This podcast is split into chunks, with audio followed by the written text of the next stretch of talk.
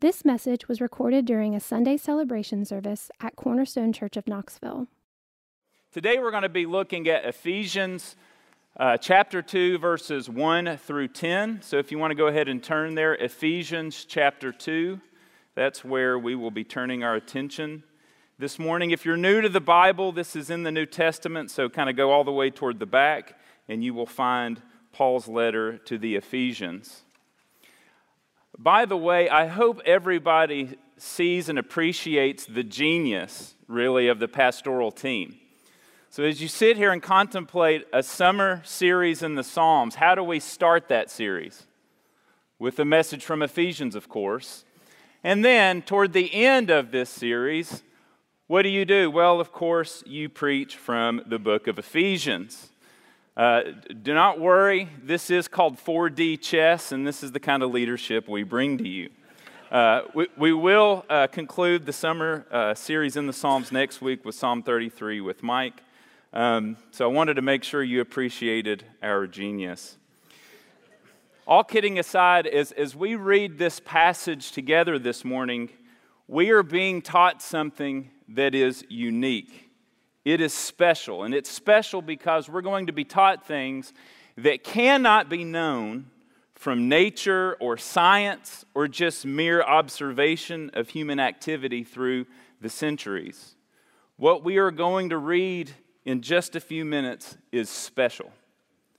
It's God Himself speaking to you, speaking to me, and what He is doing in His Word, in these words, is He's going to reveal profound realities to us. So let's read this passage Ephesians 2, verses 1 through 10.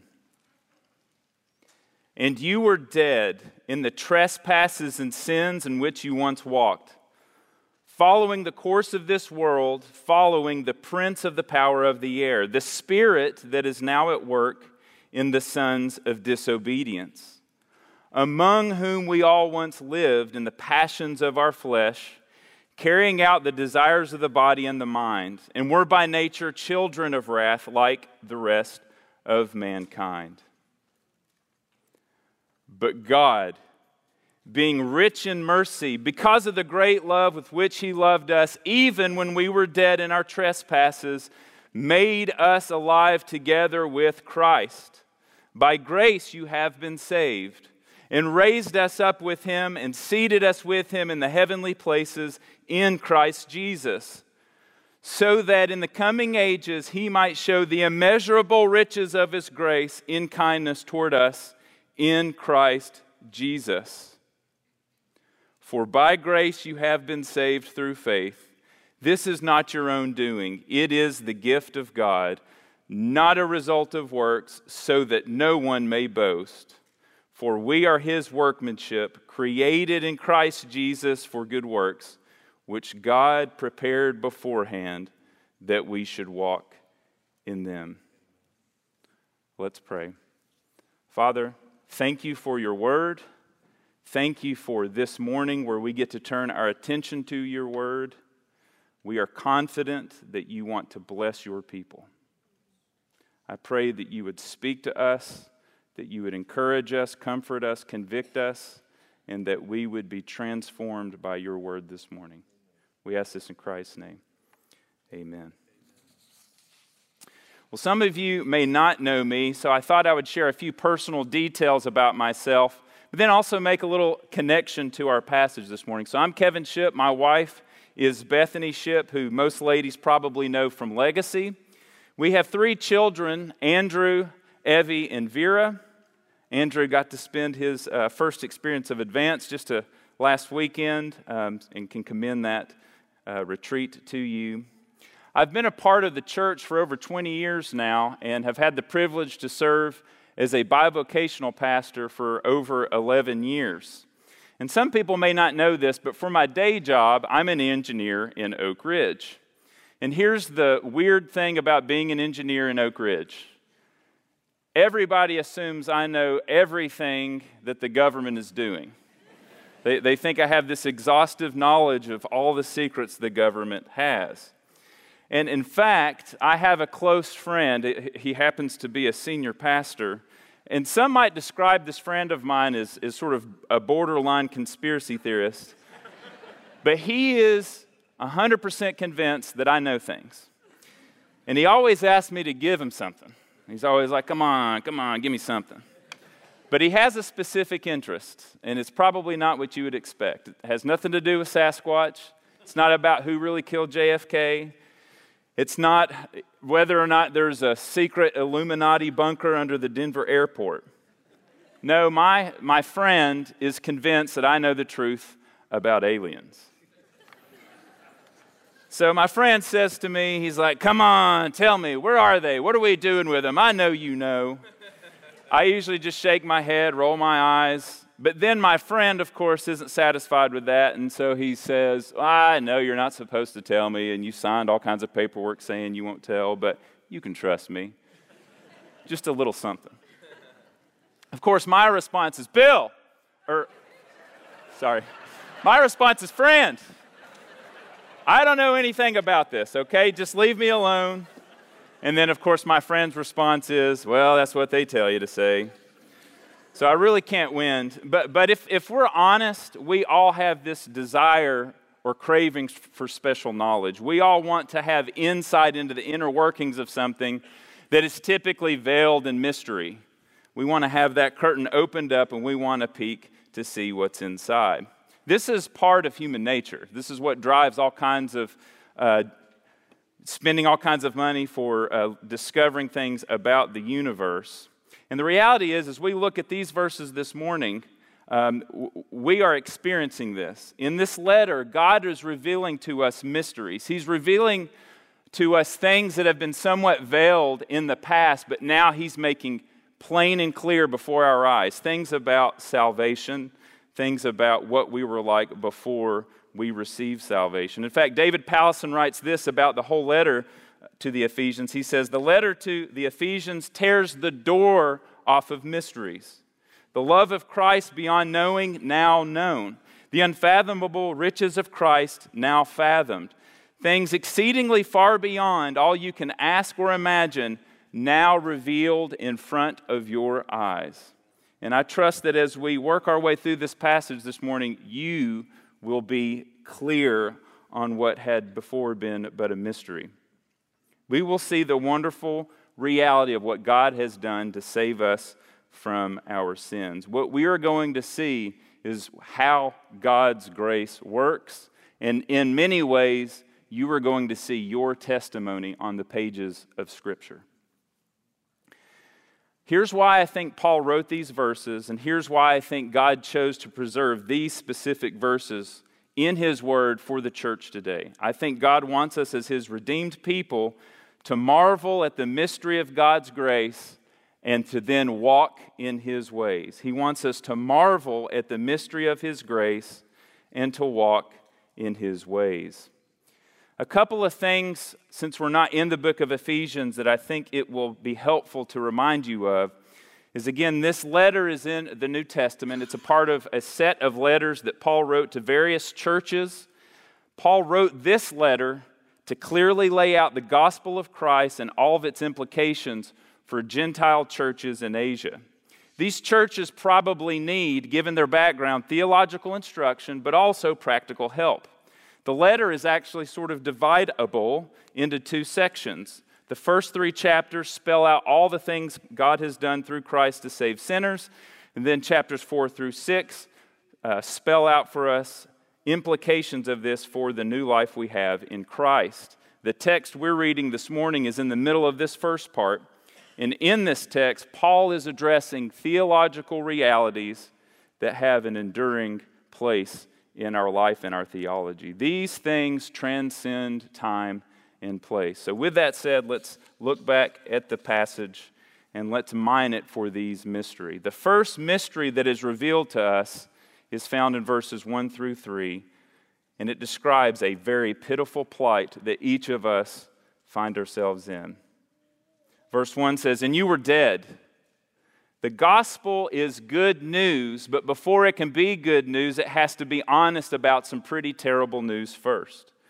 And this is the bad news You and I and every human apart from Christ are dead.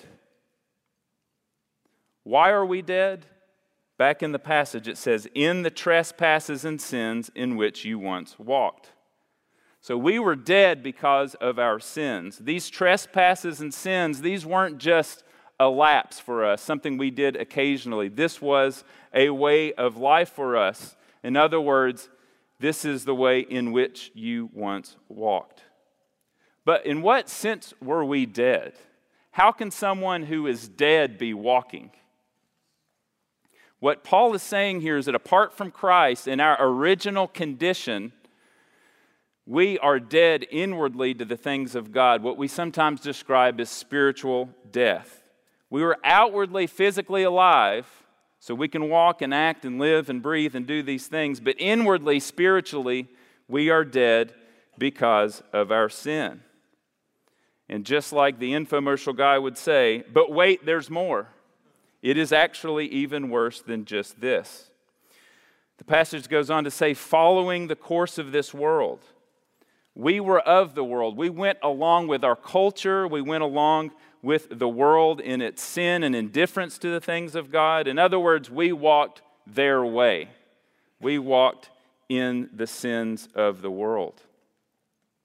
And to add to this, we learn that it's not just that we're dead in sin and that we were following the world, but it says we were following the prince of the power of the air, the spirit that is now at work in the sons of disobedience. In our spiritual death, we were in cahoots, if you will, with Satan himself, the father of lies, the leader of all rebellion against God. We went along with this ungodly, demonic set of influences in the world. We were sons or children of disobedience right along with the world and right along with Satan and his demonic lot.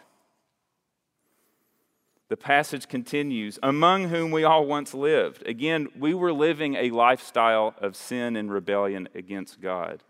This was a way of life for us.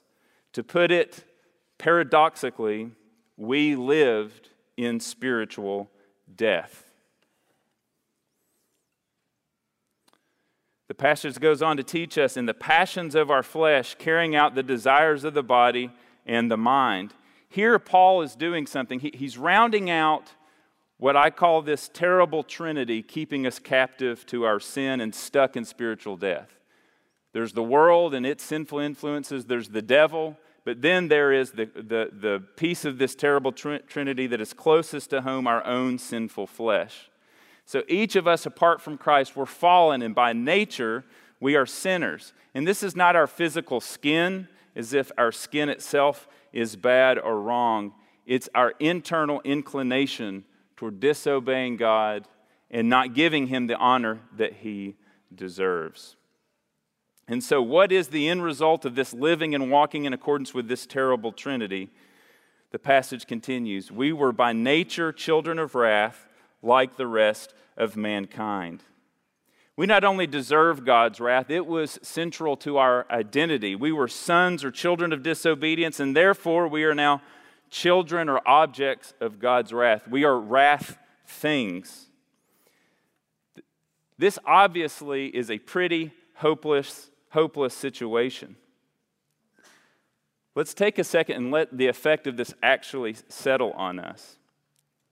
If this is true, then this is saying that we are incapable of doing anything about this pitiful plight, this terrible predicament we're in. And the passage says, like the rest of mankind. So, what that teaches us is that not only are we personally dead, but everybody else is too, so nobody can do anything to help us. This is truly a pitiful plight. Apart from Christ, every human being, without exception, is spiritually dead and under God's righteous wrath. Our plight before we became Christians, before we were redeemed by Christ, is spiritual death. We weren't sick, merely needing some medicine and a little bit of time to recover. We weren't just weakened, needing some help. We weren't drowning needing a life preserver. We were dead. D E A D, dead. And there was not a single thing you or anybody else could do to save you. As we think about this, it should be sobering to us and it should be humbling to us. But here's what's also remarkable about this truth is that this has a great leveling effect. All human beings are in the same boat apart from Christ. Jew, Gentile, white, black, brown, rich, poor, smart, simple, Republican, Democrat, independent, or you know, pick your party, Volgator, Bama fans, we are all in the same boat. No matter what identity you choose, we have this pitiful plight in common. And this should humble us for those who have been redeemed. The next time you're annoyed by the sinfulness or immaturity of an unbelieving family member, the next time you're tempted to lash out in self righteousness and the sinfulness of our culture, we should remember this apart from Christ, we would be no different. They, just like me, just like you, need to be rescued. And praise the Lord, we know where to point them. We know the remedy. That brings us to mystery number two that is revealed for us in this passage God's glorious grace. So now that we know this about ourselves, that we're spiritually dead and deserving of God's wrath, there's kind of two options really. Either one, we're just doomed, or God's going to have to fix this. There's really no other options. And so, what is it going to be, Paul? Tell us, what is it going to be? Verse 4 says, But God, being rich in mercy. This should be music to our ears when we hear these few words. What kind of God do we have? One that's only wrath? No, we have a God who is rich in mercy. He has mercy to spare. It's like mercy, His mercy is in a container and it is so full that it's busting out of the seams and spilling over such that it spills out on us. He can be lavish with His mercy. When I think about this, I think back to a cartoon I watched when I was growing up called DuckTales. And I know anybody in here between the ages of 35 and 45 watched this. And in this cartoon, you had Scrooge McDuck, who is extremely wealthy, taking care of, I guess, grandnephews. And Scrooge McDuck is rich. He's so rich that he has a giant tower of a money bin filled with coins that for fun he goes and swims in. He's so rich, money is uh, not, not even an object, it's just something he plays with, he swims in. This is the way God's mercy is. He has so much of it, he, you cannot exhaust it, and you cannot outrun his mercy. He can be lavish with it. Every mom that's watched their, one of their kids try to carry a bowl of cereal that's way too full, full of milk to the table to sit down and eat, and milk and cereal go everywhere, it's spilling over like that. He can be lavish with it. And it continues, it says, because of the great love with which he loved us. So what is moving God to show us mercy? It is His love for us. But here's the problem with this even if you go out into the culture, if they'll even be willing to use the word God, everyone assumes that God is loving. Like God's love is just a given, it's taken for granted. Everyone assumes that God is love. And of course, He should love me because I'm so great. But this is what the passage says it says, Because of the great love with which he loved us, even when we were dead in our trespasses. What's so amazing about God's response to us in our spiritual death is that he loved us even when we were dead in our trespasses and hostile towards him. This is what's so amazing about his love. This should shock us. God loved us when we were completely unlovable. We were deserving of his wrath. We were dead in our sin. So, what did God's mercy and love for us in our pitiful plight lead him to do? To condemn us and only condemn us? No. Paul breaks in here. It's like Paul's writing this letter like he's preaching, and he breaks in and he can't help himself, and he goes straight to the punchline and he says, By grace you have been saved. So, what moved him to save us was his love for us, even when we were dead in our trespasses. And Paul gets ahead of himself because he cannot wait to tell us, by grace you have been saved.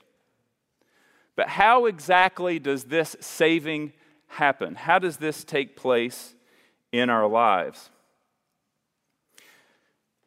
I want to make sure that we, we get what this passage is teaching us right. Earlier in Ephesians, Paul makes it very clear how salvation works. Makes it very clear that God had been planning to redeem sinners from his wrath from eternity past, and he explains how he deals with our sin.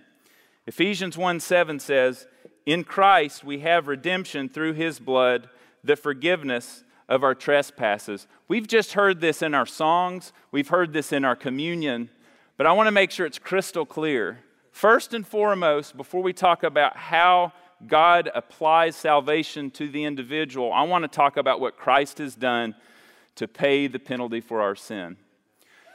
So each of us have sinned, as we've just reviewed. I don't think I need to belabor the point and stand before God in judgment. And God sent Christ into this world, and he lived as a man, lived an entire lifetime was tempted in all the ways I am tempted, that you are tempted, yet was without sin.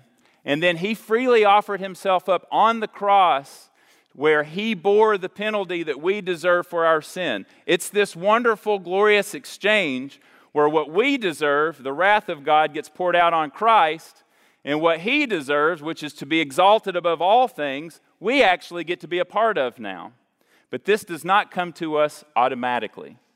So Christ died on the cross to bear the penalty for our sin, and the way you and I get in on the benefits of this is by faith in Christ. And what we're going to see as we work our way through the remainder of this passage is how God gets that done. This is what it says in this passage.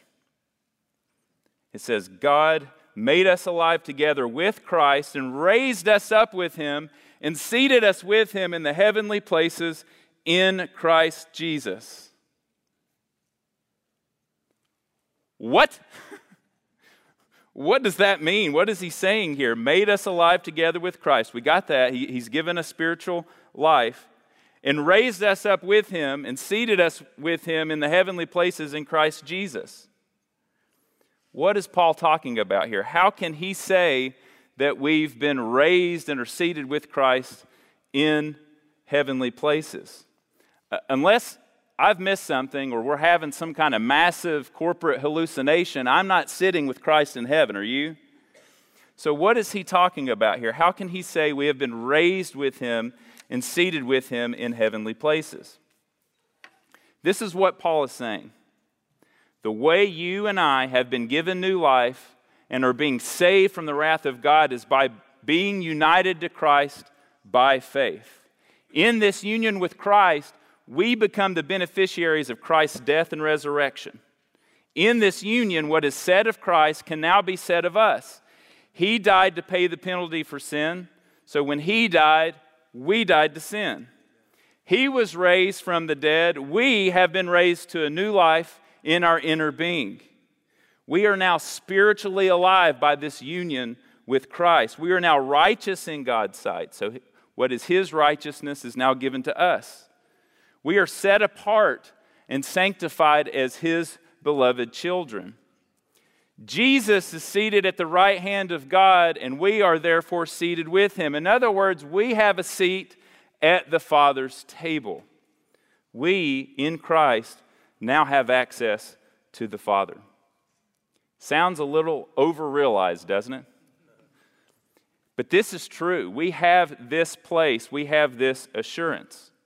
But the reality is, even though we have been raised with Christ, we've been given new life, we still live in this fallen world. Though our inner man or inner selves have new life and are being renewed day by day, our outer man is still battling in this world. So we have new desires, new affections. We still experience, though, the temptation of the flesh that we inhabit. And we await the resurrection of our bodies and really the renewal of everything. This is just like a bride eagerly awaiting her wedding day. There's a certain day coming where all these things are going to be consummated, but we still wait in this life, in this body. Here, here's what this means. This maybe helps explain your experience as a Christian. This is why, as a Christian living in this fallen world, you're always going to experience some degree of tension in your soul. We have these new affections, we have this new life in Christ, but we're not physically with Him yet. Here's what I want to hold out to you. If you have no tension, if you feel no tension between your inner life, your inner desires, your affections, and the world around you, you might still be in verses 1 through 3.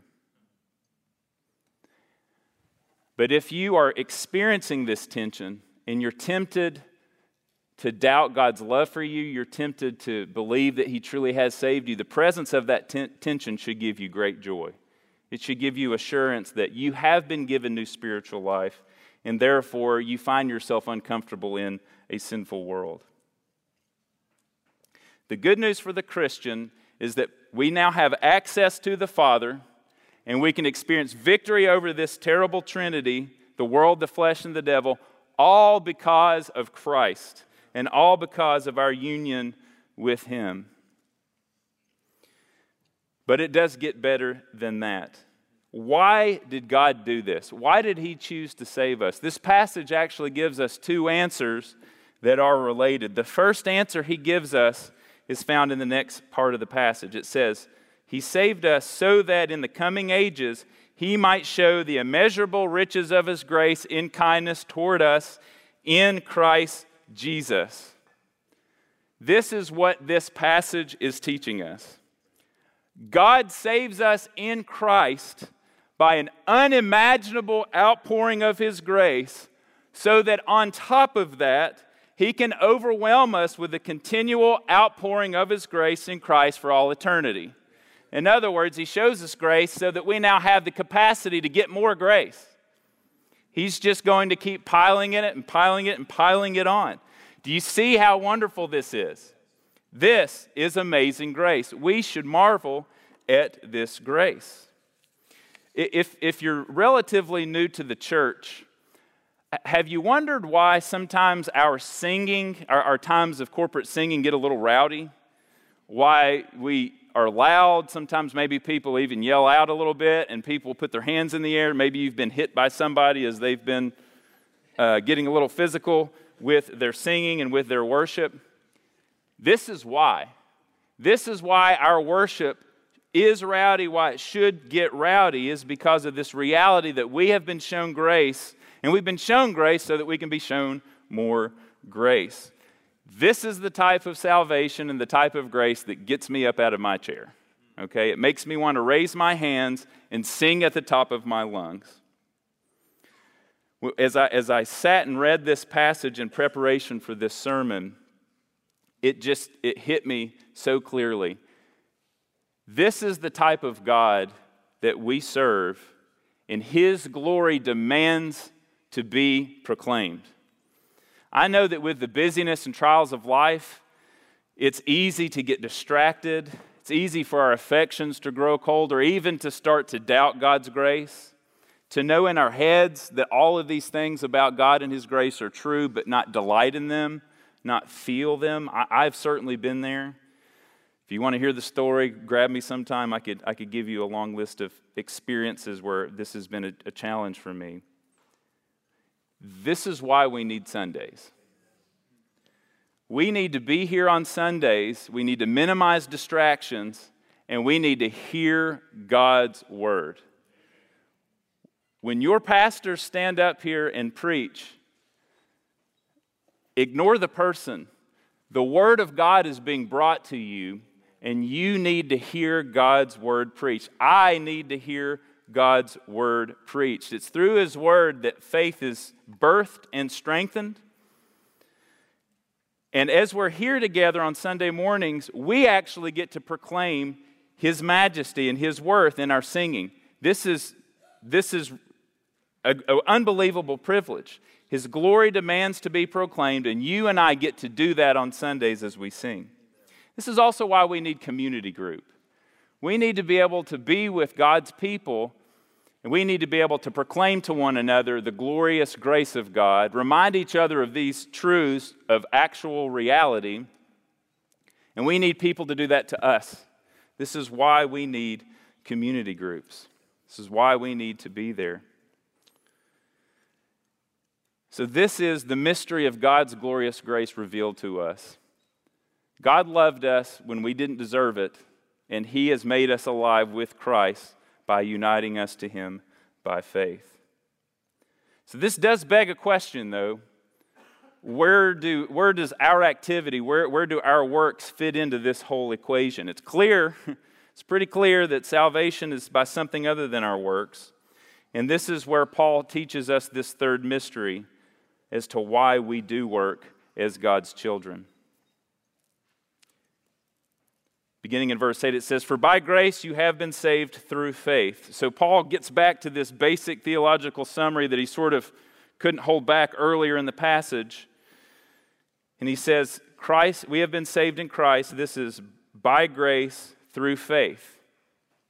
So God, in this generous outpouring of his grace, imparts the gift of faith to us. And then through this faith, we are united to Christ. So faith is the instrument. It's not, it's not something we're, we're not earning anything with God by our faith. It's the instrument through which we receive salvation. And then now, in union with Christ, we receive all these benefits of Christ's work that we've discussed. And then Paul says, And this is not your own doing, it is the gift of God. Salvation is a gift of God, period. You can end the sentence there. This is not earned, not deserved. It is freely given, as we've already seen, because God loves us, because God loves you. So, where do works fit into this whole picture? It's almost like Paul is trying to be so clear to people like me who can tend to miss it and be hard headed. He explicitly says, not a result of works. We are not given faith, shown grace, and we do not experience salvation and new life because of something we have done, because of any good works we have done. Remember, we were dead in sin. The, the result of our works was precisely the opposite of being welcomed into God's presence. Our works are what led to our condemnation. We were children of wrath because all we can muster in our spiritual death apart from Christ remember, was living in the passions of our flesh, carrying out the desires of the body and the mind.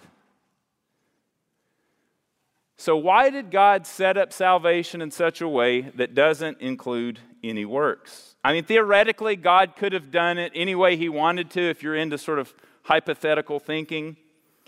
Psalm 115.3 could even justify this. God is in the heavens, He does all that He pleases. Paul tells us something incredible in verse 9.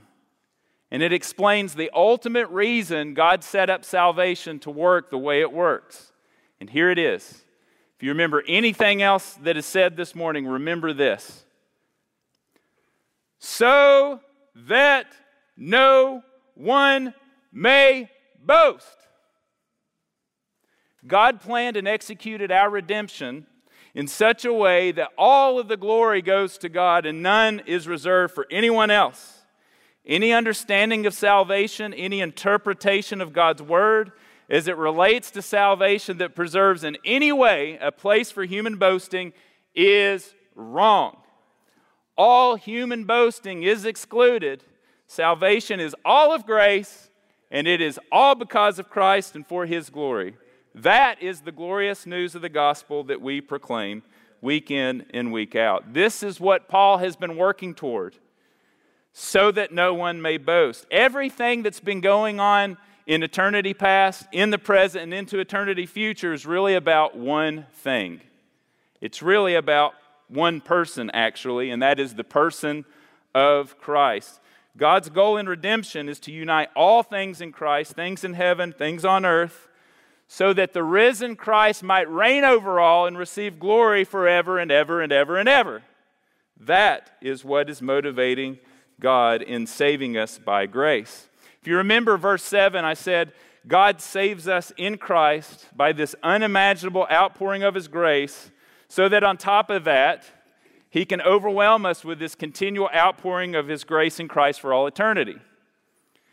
And it is for this outpouring of grace that we will praise Christ forever. It will be a never ending renunciation of all human boasting and a continual pouring out of praise to the risen Christ. This is the future that is now secure for us. What we see then, when we look at verse 7 and we look at this statement by Paul, is that God's glory and our good are now inextricably linked. Okay, we are now wrapped up into his eternal purposes. So I want to ask a question Do you ever struggle with being certain or sure that God loves you? Or struggle with whether or not he is committed to you in doing you good? Maybe after you've sinned or you realize that your heart has grown cold toward him. Or maybe you're experiencing a trial that just seems completely hopeless. Maybe you even feel like you've been abandoned by Him. These verses are meant to speak to you, these verses are meant to minister and help you. Please listen to this. Verse 4 teaches that God loved you when you were at your worst. By uniting you with Christ, God has gone all in with you. Your destiny is sealed. You have a seat at his table that is kept there for you by Christ. He will be faithful to you. He is with you. Because you are united to Christ, God is as committed to you and your good as he is to displaying his eternal glory. Because you are united to Christ, God is as committed to you and your good as He is to displaying His eternal glory. Again, this is what we're going to spend all eternity praising Him for. So, where do works come into the picture of this? Paul continues For we are His workmanship, created in Christ Jesus for good works, which God prepared beforehand that we should walk in them. This is almost hilarious to me because he's, he's made it very clear that salvation is all of grace. There are no works involved. But then he even says, and the works that you do now because you're my child, well, I'm doing those too. I'm the one fitting you for these. I'm the one sort of recreating and recrafting you and preparing you for all these good works. This is where God's purpose in our salvation comes into focus for the day to day. He saved us and has planned in advance for each one of us a lifetime of good works that we're called to walk in. So, works are the fruit of our new life in Christ. They are not the root or basis of our new life in Christ. In other words, we are not saved by good works, but for good works. Now that we're reconciled to Him, good works are the privilege that we get to do. It's what we are crafted and made for in this life. So, in other words, we no longer walk in the ways of this terrible Trinity that we saw at the opening of the passage. We now are able and equipped to walk in His ways. We walk in a new life. And this is a wonderful privilege that we are welcomed into His family and now are wrapped up into His purposes, and we have these good works to walk in. The rest of the book of Ephesians really fleshes out what this means, and I commend to each of you a fresh reading of, of the book of Ephesians. But here's kind of a summary of what this means. These are the good works we're to walk in. In the relationships and circumstances He's placed you, seek to be diligent and faithful to walk in His ways. Be imitators of God, live lives of holiness. Examples of this flee wicked speech, flee sexual immorality, flee idolatry. As a member of the church, think, speak, and live in such a way that builds up the body and gives grace to others. As you go to community group this week, be ready to think, speak, and live in such a way that builds others up. Paul teaches husbands, love your wives and lay down your life for them. Wives, submit to and follow your husband's godly leadership. Parents, bring up your children in the discipline and instruction of the Lord. Children, honor and obey your parents. If you're an employer, treat your employees with kindness and fairness. If you're an employee, serve your employer, work hard as unto the Lord. Uh, just simply put, walk in his ways, live lives that speak to the glory of Christ by walking in obedience. Sometimes I think we can be, we can miss the joys of simple obedience, the joys of simply seeking to be faithful where God has placed us and in the roles and giftings that He's given us. This is what we do now as His redeemed people, not as a way to have His favor, but because we already have it secure in Christ. So, what we've seen in this passage really are, are, is God revealing these mysteries to us, this understanding of our salvation. This is your testimony. This is my testimony. This is our shared testimony of how we became God's beloved children. And this explains for us this new resurrection life that we have in Christ. So I want to encourage each of us let, let's stand in awe and marvel at the mystery of God's grace. Let's, let's reject all opportunities for boasting in ourselves. Let, let's exclude all human boasting in our lives as His children. God is worthy of our praise, He's worthy of our lives, our passion. Let's walk in His ways. And I think what we will see is as we marvel at God's grace and walk in His ways, Christ is going to be exalted in our midst. And we are going to experience deep and abiding joy as His people together. Let's pray.